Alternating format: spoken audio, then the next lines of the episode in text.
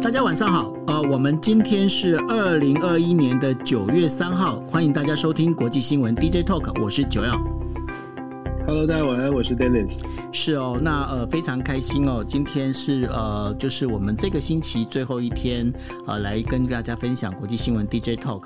那呃老实讲，我在最近哦在找新闻的时候，最近好像好像除了塔利班之外，那新闻好像觉得说，哎，好像有点淡。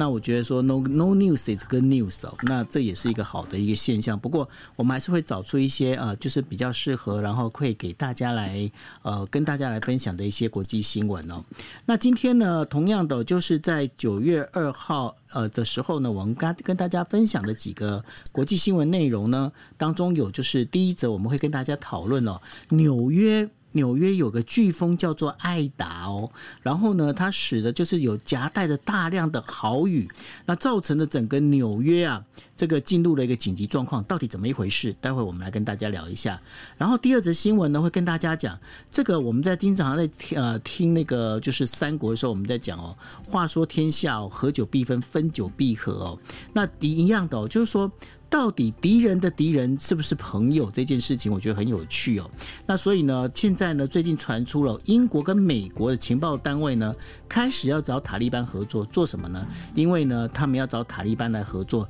要来对抗 IS，也就是伊斯兰国组织哦。为什么要这样做？那我们第二题会跟大家聊这个。然后到第三个时候就是，哎，王毅。王毅这个趁着那个凯利在就是天津，呃，在他谈气候变迁的时候，王毅他就趁机的四两拨千斤的就说：“哎，你们看哦，现在美中合作才是真正的一个王道，一个正确的选择哦。而且呢，从缅甸一直到阿富汗，你看中国应该要负起的亚洲地区稳定的一个责任哦，到底是不是这样子呢？那美国又怎么看呢？那待会晚点我们来跟大家来分享这一件事情。接下来第四则的则是呢，大家可能都不。会去很少去注意到一件事情哦，就是呢，中国呢刚通过了一个海上交通安全法，它从九月一号开始实施哦。那这海通海上交通安全法到底在谈什么？然后呢，为什么美国军舰就在九月一号这一天再度的进入台湾海峡？它的原因到底是在做什么呢？这个我们到时候呃第四则的时候会来跟大家讨论。接着第五则新闻呢，我们要谈一下 OPEC Plus 哦。那我们以前在谈这个国际新闻 DJ Talk 的时候，也大家也都知道，就美国希望呢，那个就是 OPEC Plus 呢，它今天不要阶段性的减产哦。它呼吁就是说，因为如果是这样减产的话，会造成美国国内的一个经济问题。但是好像 OPEC Plus 他们最近一个提议就是想说，嗯，我们不要去理美国，我们继续按照我们阶段性的减减产。如果这样做下去的话，对于美国经济或对于全球的整个一个经济政治的影响，会有什么影响？我们在第五则的时候会跟大家讨论这样的一个问呃这个新闻哦。那好，那我们就开始我们的第一则新闻哦。那第一则新闻，当然我们要跟大家讲的就是说，呃，现在呢，就是飓风艾达呢，它夹着一个豪雨，影响到美国纽约哦，那它使美国纽约陷入了严重的水灾，那甚至呢就在。就是二号的凌晨呢，直接宣布进立进入了紧急状态哦。那纽约市长白思豪在他的推特呢上面就公布说，纽约市进入紧急状态，因为他他上面讲了，我们现在正在经历一场历史性的天灾，包括。这个破纪录的降雨量，严重的淹水，道路也非常的危险。白思豪他怎么说呢？他说这种降雨的方式让人家觉得惊讶，因为它的降雨的时雨量是多少呢？大概七公分到十公分左右，这是一个非常严重的一个下雨量。他说这个是让人难以置信啊。而纽约州长霍楚呢，他也在讲啊，这场雨呢让很多人超过很多人的预期，那使得当地。啊，就等于说是陷入了到一个就是一个紧紧紧张紧急的一个状态哦，所以即便是超前部署，也都不认为说会有遇到这么严重的一个状况。呃，Dennis，你在美国，你告诉我们现在在纽约跟纽约市跟纽约州现在状况到底是有多么的危急？现在看起来啊，这个艾达风灾，它是艾达这个飓风，它是从南边一一路转上去，在纽奥良其实已经造成了一些伤害，还蛮严重的，就是蛮多人是呃这个停水停电哦。那在纽奥良已经在美国南方已经造成了损害，现在一路走上去，走到了美东，从画面看起来是非常的惊人的。我自己之前也住在住过美东过，所以在美东好像没有看过这么夸张的这个呃雨量，所以就像呃九欧你刚刚分享的，这个是历史性的新高，当然。这这可以讲说，这个 全球气候变迁带来的气候的异象。但是对于现在在美东的人来说，这个是一个非常直接的冲击。不管是纽约市还是整个的纽泽西整个地区哦，他们面对这个挑战，他们接下来会有不只是现在在风灾当中、风风雨当中，他们可能要面对的停水停电，接下来灾后重建也是一个很大的问题。我所谓的灾后重建是说。其实，在美国，它不像台湾这么方便，或者在亚洲地区修东西很快，然后这个大家大家很很很很有效率的都把东西可以修好。事实上，美国从其实之前在 Katrina 风灾的时候就已经有一个例子了。当时这个几年前的 Katrina 风灾在纽奥良花了好几年的时间，整个纽奥良才重建完成。那我们现在担心的是，或者是美国一一般人民担心的是，接下来在纽约，在整个美东的冲击，是不是也要花很久的时间才能够让大家的生活恢复到正常？我有一些朋友，结果你也知道，我自己的家就遭到这个冰风暴，到现在房子都还在，都还才刚刚开始修，因为。美国是非常繁复的。如果你房子受到损害的话，你必须要透过保险公司，然后保险公司要理赔，然后保险公司他会说很多人都受灾了，所以我的理赔人员呢要排时间到你的家去拜访。所以我的速度会比较慢。哦，非常慢，非常慢。那大家的生活都会受到严重的影响。那可以可以想象。当你这个风灾让大家的生活造成影响的时候，很多的人就会开始觉得政府不够力，政府不够有力。那政府不够有力，怪的是谁呢？绝对是找那个政府的头哦。所以我们在讲的时候，这次拜这个风灾又给拜登带来国内的一个很大的冲击。拜登他在呃已经决定了，所以美国的消息是星期五的时候，拜登会先飞去纽奥良，因为风灾已经离开了纽奥良，先去纽奥良，路易斯安那州的纽奥良去看灾。那看灾的过程当中，不知道会发生什么样的状况，这也是美国很多的媒体可能在等着看的，因为一定会遇到一些民众的反应，也一定会有记者继续追问他一些可能没有关系风灾的话题，拜登的反应又会是怎么样？所以大家都在想说，礼拜五可能又是一个新闻的爆点。虽然我们 DJ Talk 礼拜五没有没有报道的，可是我想下个星期啊，可能又有其他的话题可以谈。但是我觉得 Ida 风灾它凸显了几个问题，第一个是美国的防灾系统。就是呃，美国的整个救灾跟灾后复原的系统，虽然你看美国很大，好像很有这个很有这些资源，或有很有能力来做我们想象当中的很多事，可是实际上的美国，因为繁你们说繁文缛节也好，或者是讲究制度也好，实际上美国当遇到真的冲击的时候，他所花的时间跟重建的时间，其实是比想象中还要更久的。不，并不有，并没有那么容易就可以恢复到正常，所以我相信呢，对于整个美国的社会，恐怕又有一段时间要在这个风灾之后重建，跟很多的口水仗又会出现。是啊，最近发现那个拜登的话，真的是有一点流年不利哦。然后不管是外交或内政，总是充满了一堆问题。希望希望他老人家能够好好的撑下去，真的。嗯，好，这个在。我们我们现在流行星座，所以要说水逆。水逆，我跟你讲，你要讲水逆，我要打个广告。我们现在讲的说，这个这个月是六星逆行哦，这个是包括水星是总共有六颗星是逆行的，大家这个月好好的自己出门小心谨慎，真的。对对，好，那呃，我们第二则新闻呢，要跟大家讲哦，就我刚才开场就在讲了，就是说，呃，在三国里面我们在讲哦，话说天下三分哦，就是合久必分，分久必合哦。那这个最近的呃冒出来的新闻是怎么样呢？就是在英国的报纸呢，他就报道了，他说那个英国的 M I M I six 啊，那然后呢 M I six 他在呃就是过去的两周里面呢、啊，已经秘密的在那个喀布尔跟谁呢？跟。塔利班开始在讨论哦，在讨论一些，就是说，为因为英国他们现在最担心的是什么？过过于激进的，我们在讲的就是伊斯兰的这个原始教义派的这个伊那个伊斯兰国，或者是一些激进的这一些伊斯兰的这些恐怖分子啊，他很怕说阿富汗会不会因为塔利班的这样的一个掌权呐、那会不会变成是一个就是呃恐怖分子的一个温床哦？所以呢，现在那个。就是美国呃英国的那个 MI6 啊，他就开始要跟塔利班这边讨论说，我们能不能来合作？那另外的话，甚至美军干部呢，他们现在也在开始来讨论，就是说有没有办法跟塔利班呢有一起有一些可以合作的可能性？他们要先一起来对抗伊斯兰国。在谈到这个部分的话，我想大家一定会很纳闷哦，诶。塔利班跟伊斯兰国，他们两个为什么会有一点就水火不容的感觉哦？那这当中的话，细节的部分我们会请 Dennis 来跟大家呃简单的来跟大家来跟呃分析哦。但是我简单来跟大家讲一下，就是说这时候塔利班跟伊那个伊斯兰国，他们对于西方社呃第西方世界里面，他们是要求东西是不一样的哦。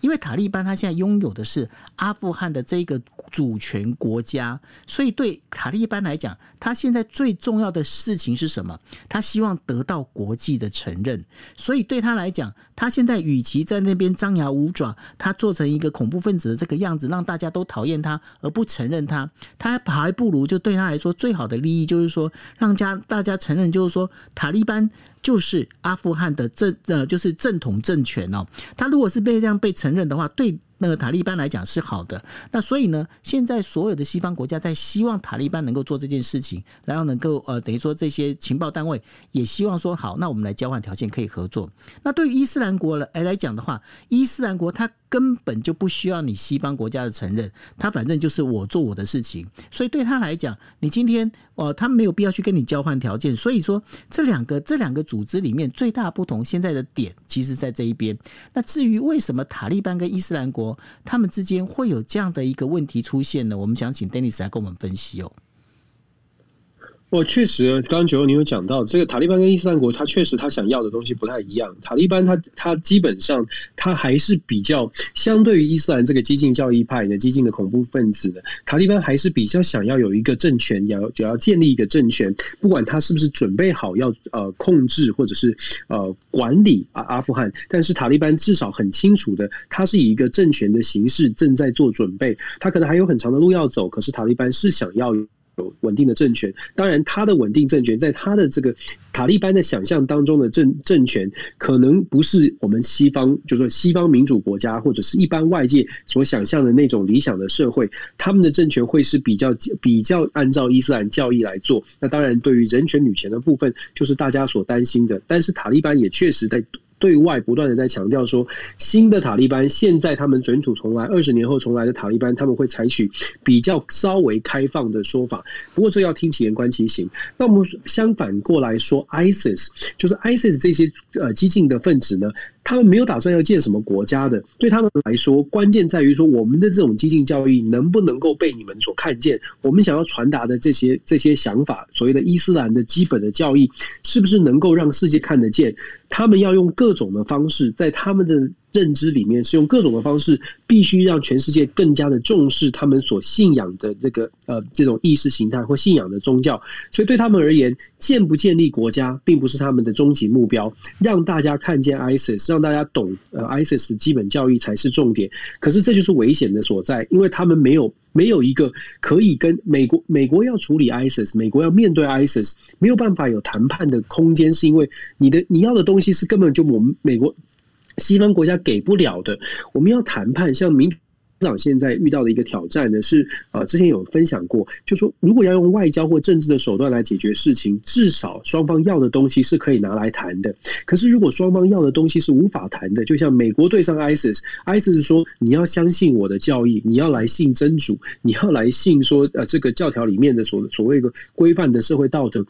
没有人可以接受，可是 ISIS 说不行。我们希望的世界应该是什么样子？意识形态的纷争呢，是 ISIS 的目标。那这样的情况之下，就变成根本无法去做一个合理的谈判。所以，美国跟塔利班的合作，相对于美国面对 ISIS，就会变成哎，好像塔利班还可以稍微的谈一下。这也是为什么美国必须要做出这样的选择。可是呢，塔利班毕竟是在过去这段时间都被美国还有所有的世界形塑成为一个恐怖组织。所以，美国遇到的挑战，或西方民主国家遇到的挑战是，我们现在要跟塔利班低头了。我们现在要跟塔利班合作，那合作这件事情是不是代表我们示弱？要怎么样来转回来？转回来让大家知道说，哦，现在的塔利班原来是一个可以对话的对象。所以，这个是需要需要好好的这个这个在。论述上面改变的，因为和跟塔利班合作，昨天在这个呃国防部的记者会当中，包括国防部长 Lloyd Austin，还有美国的这个参谋参谋总长哦，这个 Miley 将军都讲到了所谓的一个可能性，跟塔利班的可能性。关键就在于说，现在哦，在美国可能没有太多选择的情况之下。跟塔利班合作是必要必要之举，只不过怎么来面对这个，要找到一个下台阶，再来呢？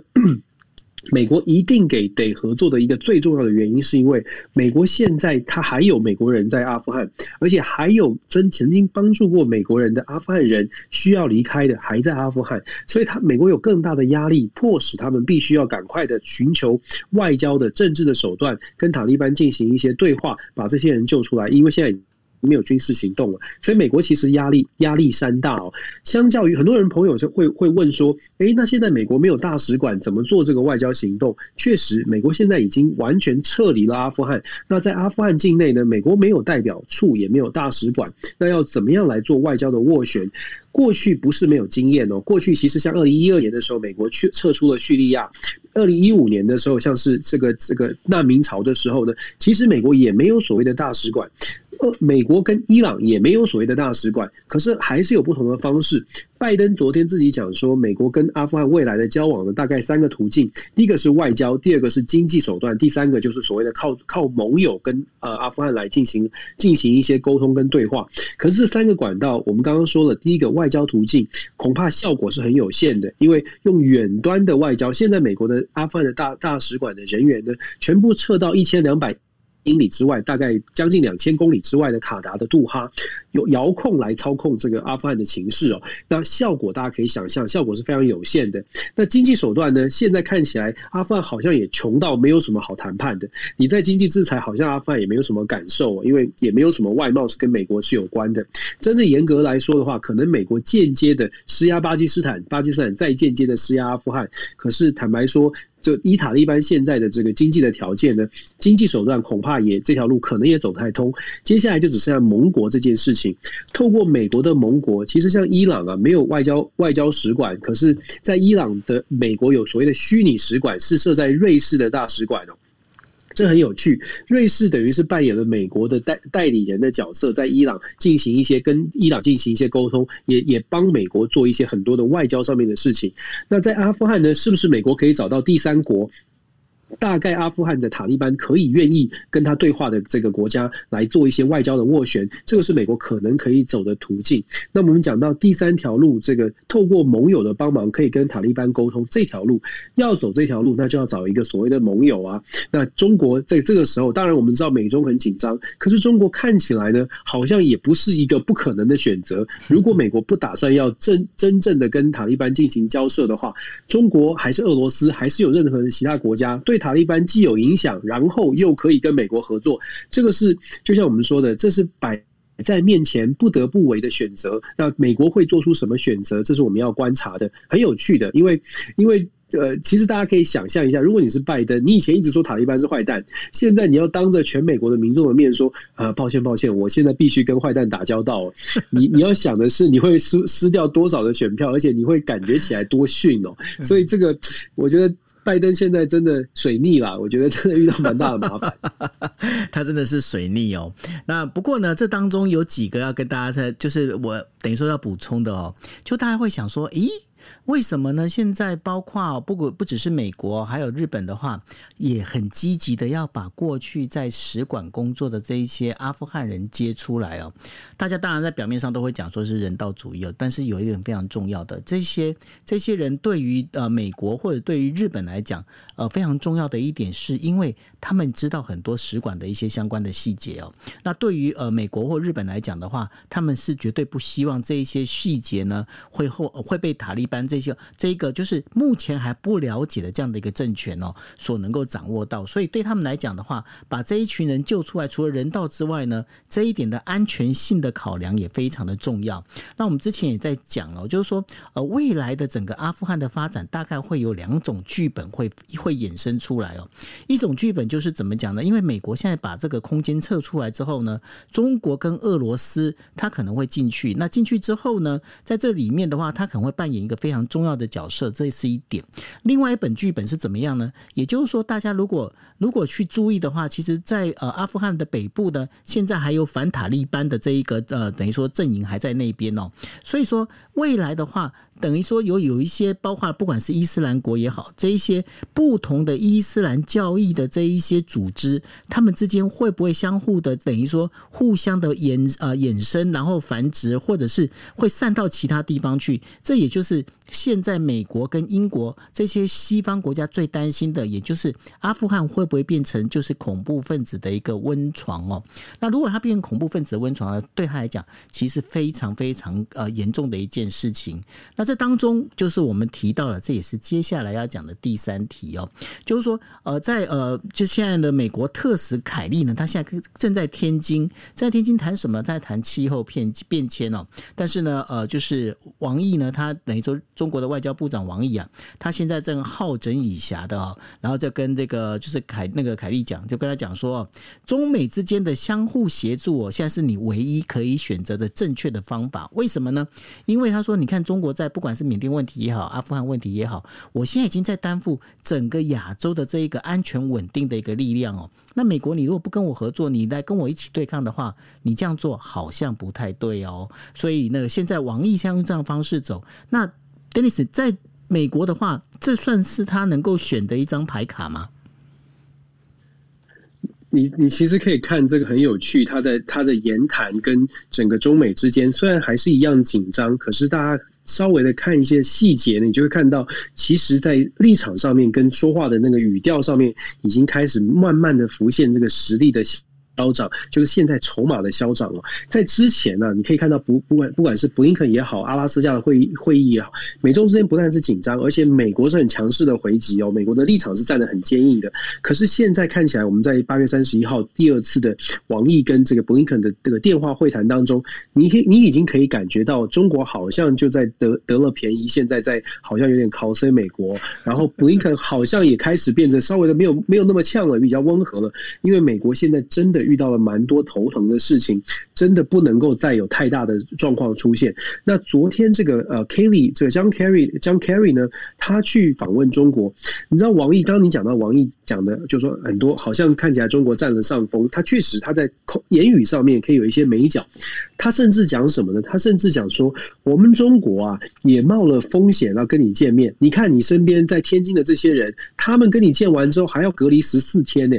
你看这个，你看这个。讲法，你就可以感觉到说，现在中国觉得美国现在遇到了阿富汗的状况了，拜登政府现在焦头烂额，不论是 COVID 的疫情在美国在蔓延，然后阿富汗的事件让美国灰头土脸，现在还多来一个，今天我们第一则新闻讲的挨打风灾，还有美国的一些本来就有的内政问题，其实中国看得非常清楚，说美国现在有很多的问题必须要先来解决，所以他在美中的紧张关系当中呢，也敢也更敢说再多一步，或者是再多一。点点的 push 在美中的关系上，美国呢，相较来说，他现在要尽可能的把政局稳定下来，不不论是不论是内政还是外交，要尽可能的稳定下来。我们可以看到，拜登政府现在。在内政上面要赶快的，像包包括挨打风灾，包括 COVID 都要稳定。再来呢，呃，基础建设也要继续推。然后在外交上面，昨天我们分享的跟这个乌乌克兰的泽文斯基的见面，见面之后也马上说，我们全力支持盟友。支呃支援这个乌克兰，继续保持这个坚定对盟友的支持。美国现在的遇遇到的状况，就如同我们形容的一样，焦头烂额。那中国确实，你可以看到它越，你可以你不喜欢中国的话，你可以说它越来越嚣张。你如果比比较理智的看的话，中国现在看到的是，美国遇到麻烦了，现在中国在谈判桌上有多一点的筹码，要合作不合作？哎，中国现在占了一点点的上风。可能要争取的，中国想要争取的是美国可以在其他的，在包括气候变迁上面要合作。可是呢，还有就透过气候变迁的合作，中国可能还会要求更多。甚至我刚刚说了，像阿富汗的事件，像 COVID 的这个共同防疫，甚至未来可能在整个中美关系的关税上面，中国现在呢？感觉起来，它呃可能会要求越来越来，就是讲话会越来越大声哦。这个是呃，我知道大家看法可能不一样，但是我们还是要把这个比较现实，现在美国遇到的一个状况跟大家做一个分享。是啊、在中国这样的一个做法里面哦，当然了，我们也不能说就是美国呢，它旁边就没有一些顾忌哦。为什么它它还是有一些顾忌啊？包括不管是日本也好，还有我们昨天分享的乌克兰也好，甚至台湾也好哦，现在还有韩国啊，大家都还在看说，哎。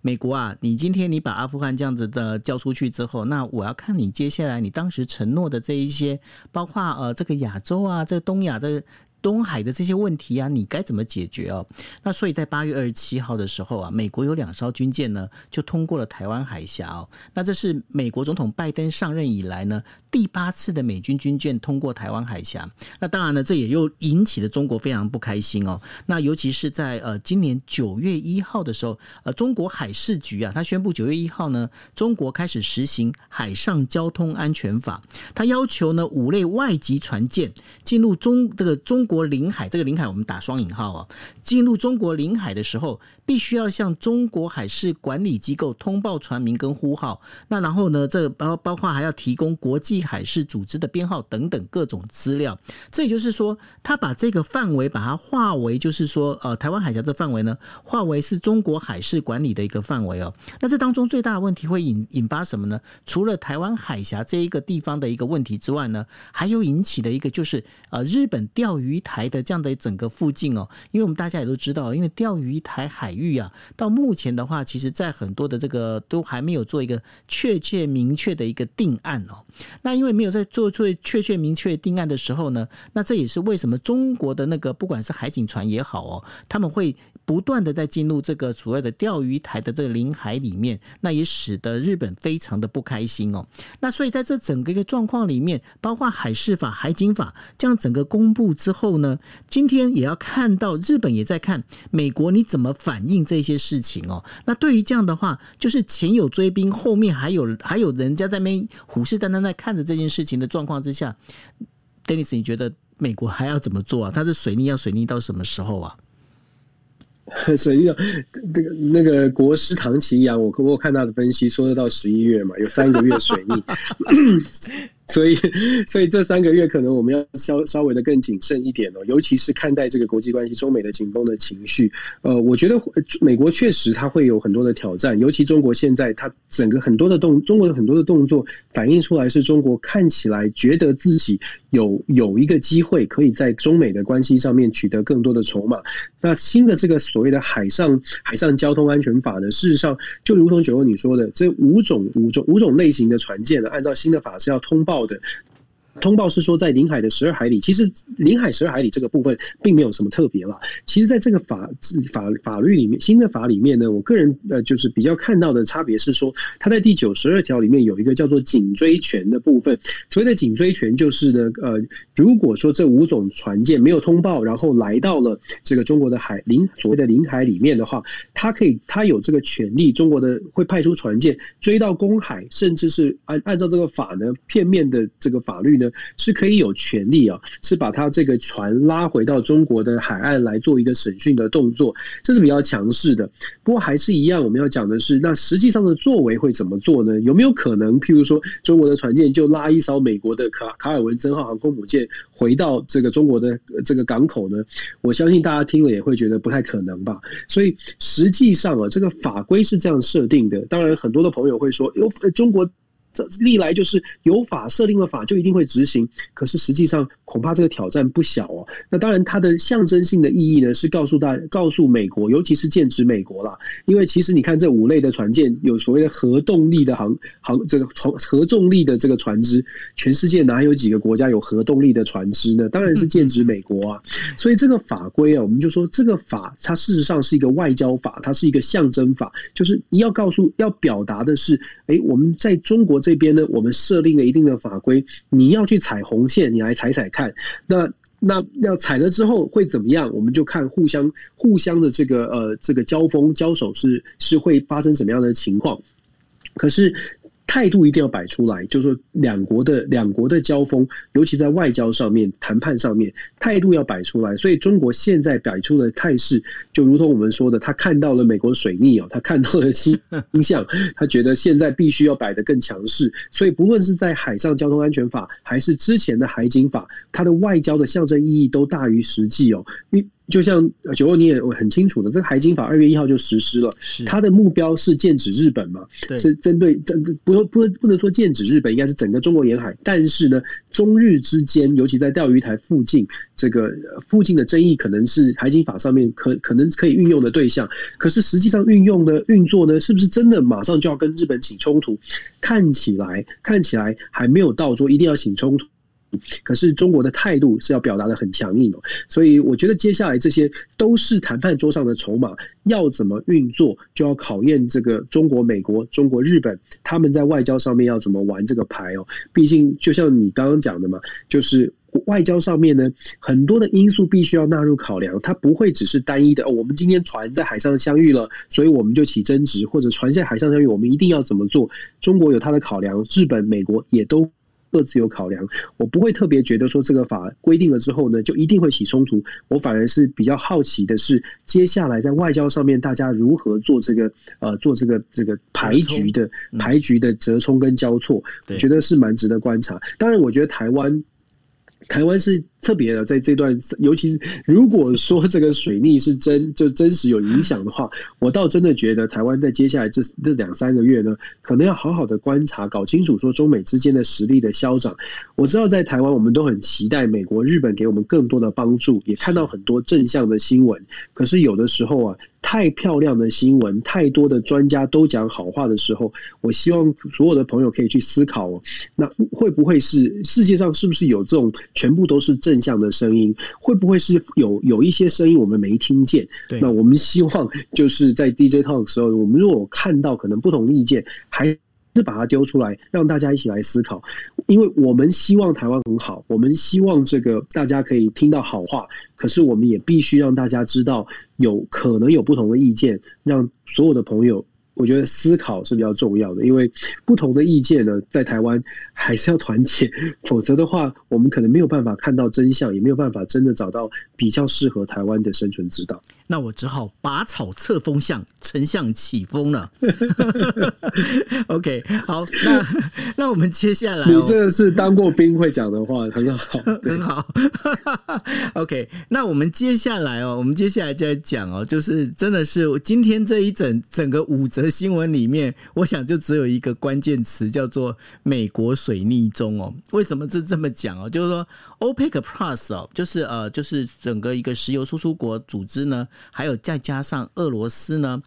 他们经过就是九月一号的一个阁僚会议啊，他们决定还是维持原意，也就是说每一天减产哦，减减产四十万桶的这样呃的一个原油的一个方向哦。那因为呢，拜登在八月的时候啊，其实已经提过了，希望 OPEC Plus 呢，它的原油能够增产，因为整个石油的这个汽油的一个价格开始往上拉高哦。那现在呢，整个 OPEC Plus 他们的决议是说，我们不管不去管那个美国的这样的一个说法哦。我们还是维持这样的一个减产。那 dense 接下来的话，你会认为就是说，这因为石油呃汽油的这整个一个价格的那个往上攀升的话，会不会影响到整个美国的一个经济？就是说，在这个呃就是新冠肺炎之后啊，那整个一个经济复苏的一个速度呢？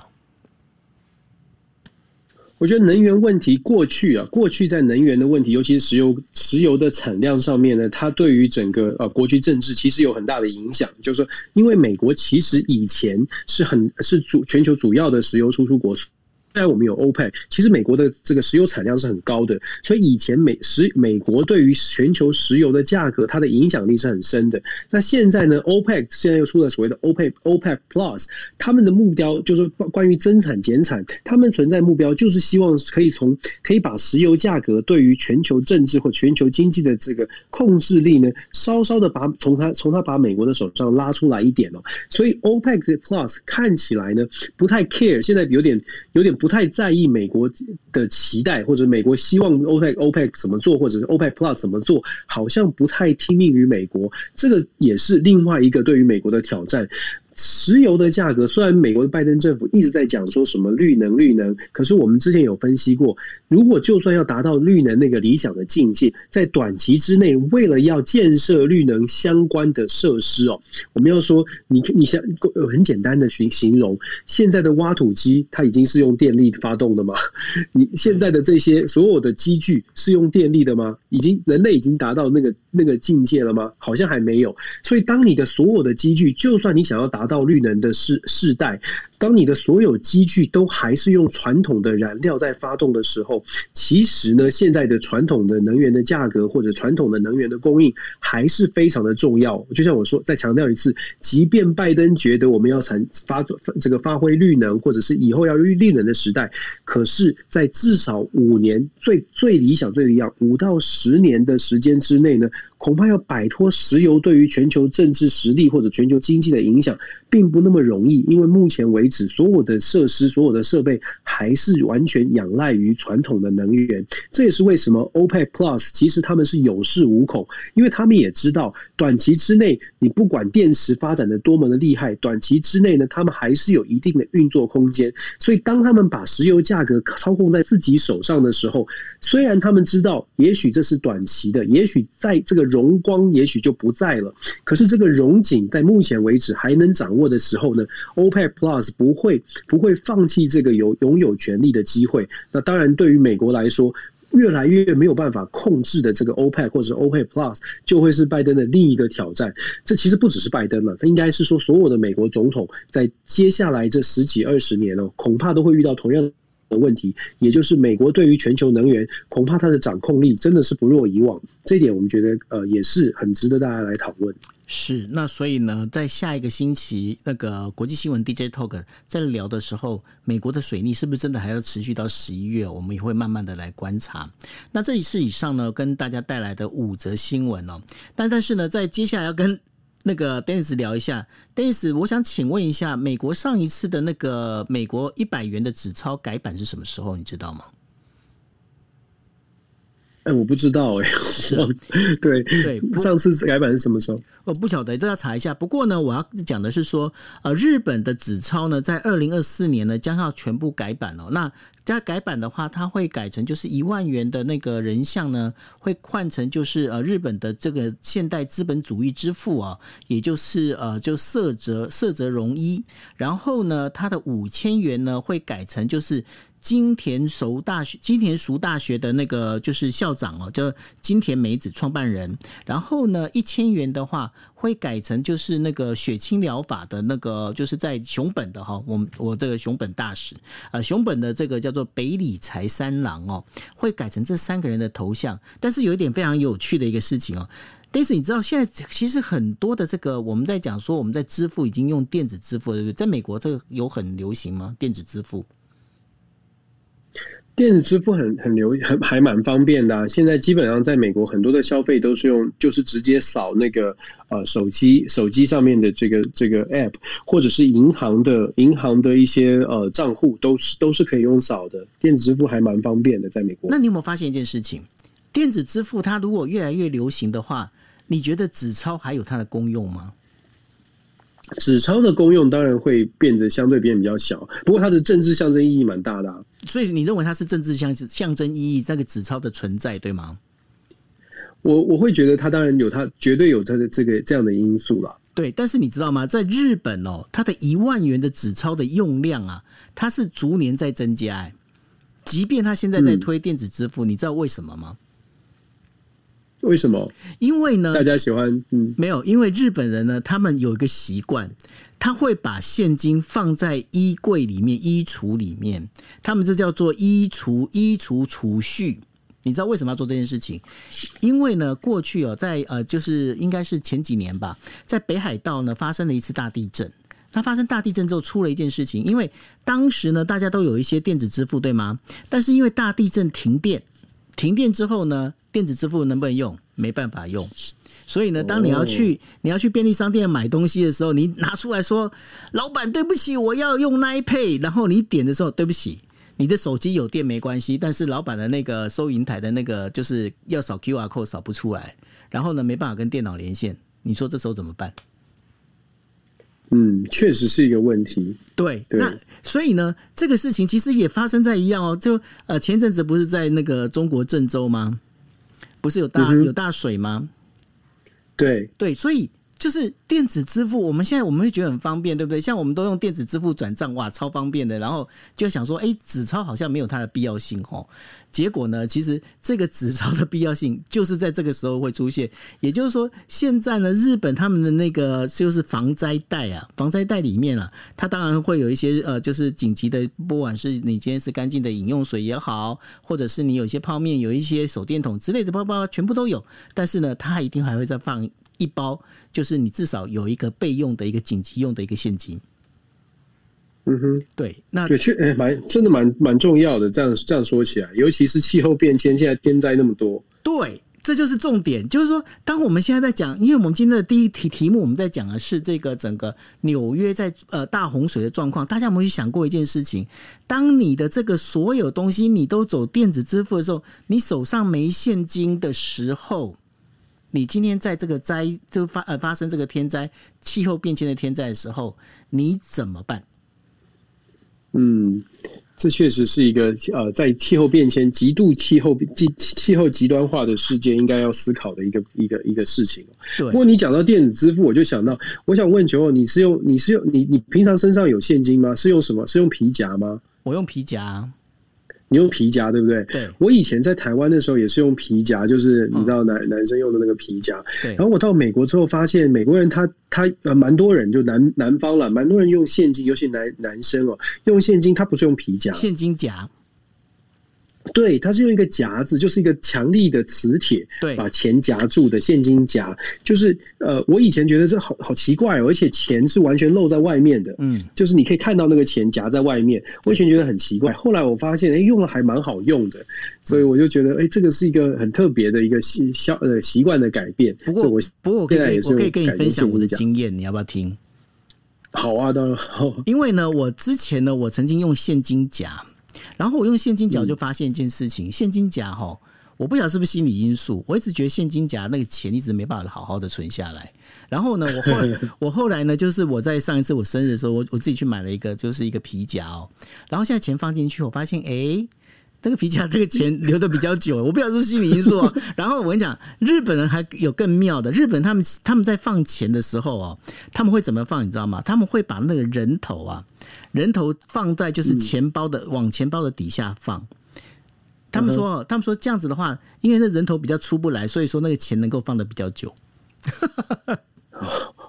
有很多种放钱的这些怪癖。我以前呃用用皮夹的时候，你知道皮夹不是有分很多层吗？对。以前就有人说呢，你皮夹分层，你一定要把大钞跟小钞是分开的，这样你才会把钱用的比较久。然后现金夹呢，用用现金夹的时候，人家跟我说，你现金夹呢要把一块钱的小钞夹在外面，这样人家才不会想想说你有很多的钱在在这个夹里面，不会想要偷你，就放就夹一块钱。如果你有百元或者是五十元、二十元，你要美美金的话，你要把一块钱夹在外面，让大家觉得说你你没有那么多钱，所以我说用用皮夹、用现金夹或者是怎么带钱，好像也是一种很特别的一种一种习惯，或者是一种文化吧。是啊，不过呢，就是说，我觉得大家就呃，因为现在是疫情期间哦，如果可以的话，你尽量用电子支付是很好的。但是呢，我觉得日本人的这个概念，这个等于说有一天紧急概念，我觉得是对的，就是说你必须还是在自己家里面摆一些现金，这样子可能会比较好一点。嗯、对啊。对对对，是没错。今天星期五哦，我想跟大家讲，九号，你知不知道我们德州在九月一号有新的法规上路？昨天我在那个早安新闻有讲到，但是我觉得这个也可以跟大家今天晚上的朋友分享。我们九月一号上路的这个新的法规呢，是在德州二十一岁以上的成年人不用有执照就可以带枪走了，带枪在马路上走。哦，这 对这感觉有点恐怖。很 很很夸张，我我们这种人觉得很夸张，但是德州人觉得对，终于这个宪法第二修正案得到保障哦。嗯，所以德州通过这个法律，九月一号上路，现在就变成以之前呢是二十一岁以上，你可以背着这个长枪，就是如果是长枪，大家看得到嘛，因为你可以很明显看到有一个人背个枪，你就会特别谨慎。对，现在修正法呢是不止长枪，小枪你也可以自己带着走哦，就是就看不到你放在哪里啊。对，手枪也可以，而且他现之前的法规还会说你必须要放。放在你的枪带，either 是放在你肩背的那种枪带，或者是在这个腰部的枪带，必须把手枪放在这里，放在那个明显的枪带里面。现在不用哦，新的法规是把这个限制都拿掉了，枪就应该让它自由的存在。嗯，所以德州的新的新的法规其实蛮蛮恐怖，对对我们这种呃。人就会觉得蛮恐怖的，就是新的法规规定，呃，把限制都取消了，然后甚至呢，十八到二十岁，你还没有二十一岁，还没有成年的呃年轻人，如果他有一些呃潜在的危险，譬如说可能家里有家暴，譬如说他可能曾经被其他的同才威胁过，只要得到这个有这种证据的话，譬如说法警察警局有备案过的话，十八到二十岁的年轻人也是可以带枪的，因为他是可能随时需要自卫。OK，那所以说这是在整个德州这样的一个地方去啊，等于说去实行对，啊、对吗？没错，所以德州是一个非常存、非常特别的存在者，真的是很特别。我觉得，我觉得非常的嗯有趣耶，这个整个这样的一个状况，嗯。不过，不过老实讲，啊、我我觉得带枪这件事情哦，你不摆。不摆在枪背带里面，我自己是我我自己那时候当那个在装甲部队的时候，我自己是带那个九零手枪嘛。你那个不放枪背带，我都觉得很不安心诶，因为即便你有上保险的话，但是你就是很怕它会走火，不是吗？对啊，可是美美国人觉得这美国这个枪真的很容易取得，尤其在在南方州真的很容易取得。然后很多人像女生，她可能买小的枪，还有还有粉红色的呢，就是买小的枪就放在上面还放在皮包里吗？哦，他你可以做任何的，你知道去枪枪展，真的真的贴水钻啦，然后弄得很漂亮啦。但就是把枪装饰的很漂亮，就是属于专属女生、专属各克制化都有的枪，就变成一个明明它是很可怕的，可是它把它包的很很很很可爱吧？嗯，对，然后降降低这个这个危感觉起来降低降低这个侵略性哦。可对我来说，枪就是枪，还是蛮可怕的。是啊，但是超过八成的呃，超过八成哦，这个这个数据如果是正确的话，超过八成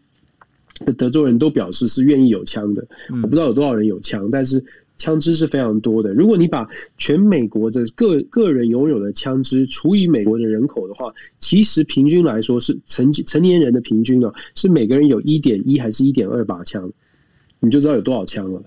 嗯，不过这个这样听起来的话，其实的确是有一点恐怖。为什么呢？这让我想到我当时我去呃柬埔寨的时候，那那时候。呃，刚好曾正农，然后还有那个就是陈其礼，他们都还在那边。那当然跟他们都有见面哦。那那时候我们出门采访的时候，其实我们我们都会，我除了我跟摄影之外，我们车上另外还会有一个，就是有一个算是一个军官哦。那他本身其实就带了一把枪，为什么呢？因为我们那时候车子出去是怎样，你知道吗？那个后照镜会绑那个。会绑那个铁丝，为什么呢？因为有时候那后照镜整个会被拔走，那所以呢，我们在采访的时候，其实那个军官就会陪着我们，因为万一如果有什么样的状况，就是我们随时都会被，等于说他要保护我们就对了。那那时候我还记得，我那时候在采访的时候，我们平常礼拜六、礼拜天去曾正农的那个地方呢，是做什么？他那时候他的他的娱乐项目叫做打火箭炮，他那个整个火箭炮拿起来，然后真的不夸张哦。然后他自己他自己身上也是有枪啊。那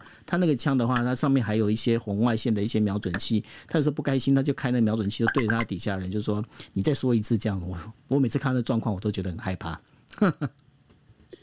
哇，真的很特别。不过，我想先在很多人已经不知道曾正农是谁了。就是这个已经是很多年轻年轻朋友可能不知道曾正农曾经是台湾的这个两两两椅大王，对，对啊。不过这个也是一个在在嘉义算是非常有名声的一个人哦。好。那我们今天这是时代时代的，这是时代的眼泪，时代的眼泪，真的。OK，我们还是拔草测风向好了。对，拔草测风向，丞相起风了。单兵注意，对，要你知道那要背的单兵注意，那班长要讲话要背。我我我其实觉得蛮可爱的。你刚刚讲拔草测风向，激起了我的回忆。然后，因为我刚好最近在网络上看到那个，在有人在讲说，台湾的英语教育就是讲只要讲 How are you，然后一定要讲说。Fine, thank you, and you。对对对，就是、后面一定要加 and you 这样子。对对对，就是这真的是，这真的是台湾，我们就教台湾的教育很可爱的地方，就是它有一个模板，就是包括在军训也是一个模板，就是班长要说单兵注意，然后兵要回答说抬头观察，对不对？由左至右，什么由右至左，由近而远，就是你要背这些东西。我觉得这个是很真的是很可爱了，就是当然它是很基础，但是也很可爱。从军训到英文，我们都习惯用一个模板式的教学，有填鸭式教学，但是这现在回想起来都是很有趣的回忆，台湾特色的回忆。是，Anyway，对，这就是时代的眼泪。OK，真的好，那这个就是我们呃这个星期的国际新闻 DJ Talk，那也非常欢迎哦大家下个星期二的晚上十呃二十四点的时候呢，来继续收听我们的国际新闻 DJ Talk。那也欢迎大家呢可以锁定我跟 Dennis 我们的不管是 Podcast 也好，或者是呃就九 L 这边有一个今夜一杯的呃 YouTube 频道哦，我们都会把这些内容会丢在上头。那收那个去收听或者收看了。OK，好，那我们今天节目就到这边，谢谢大家，大家晚安喽，拜拜。谢谢大家，大家晚安，周末愉快，拜拜。拜拜。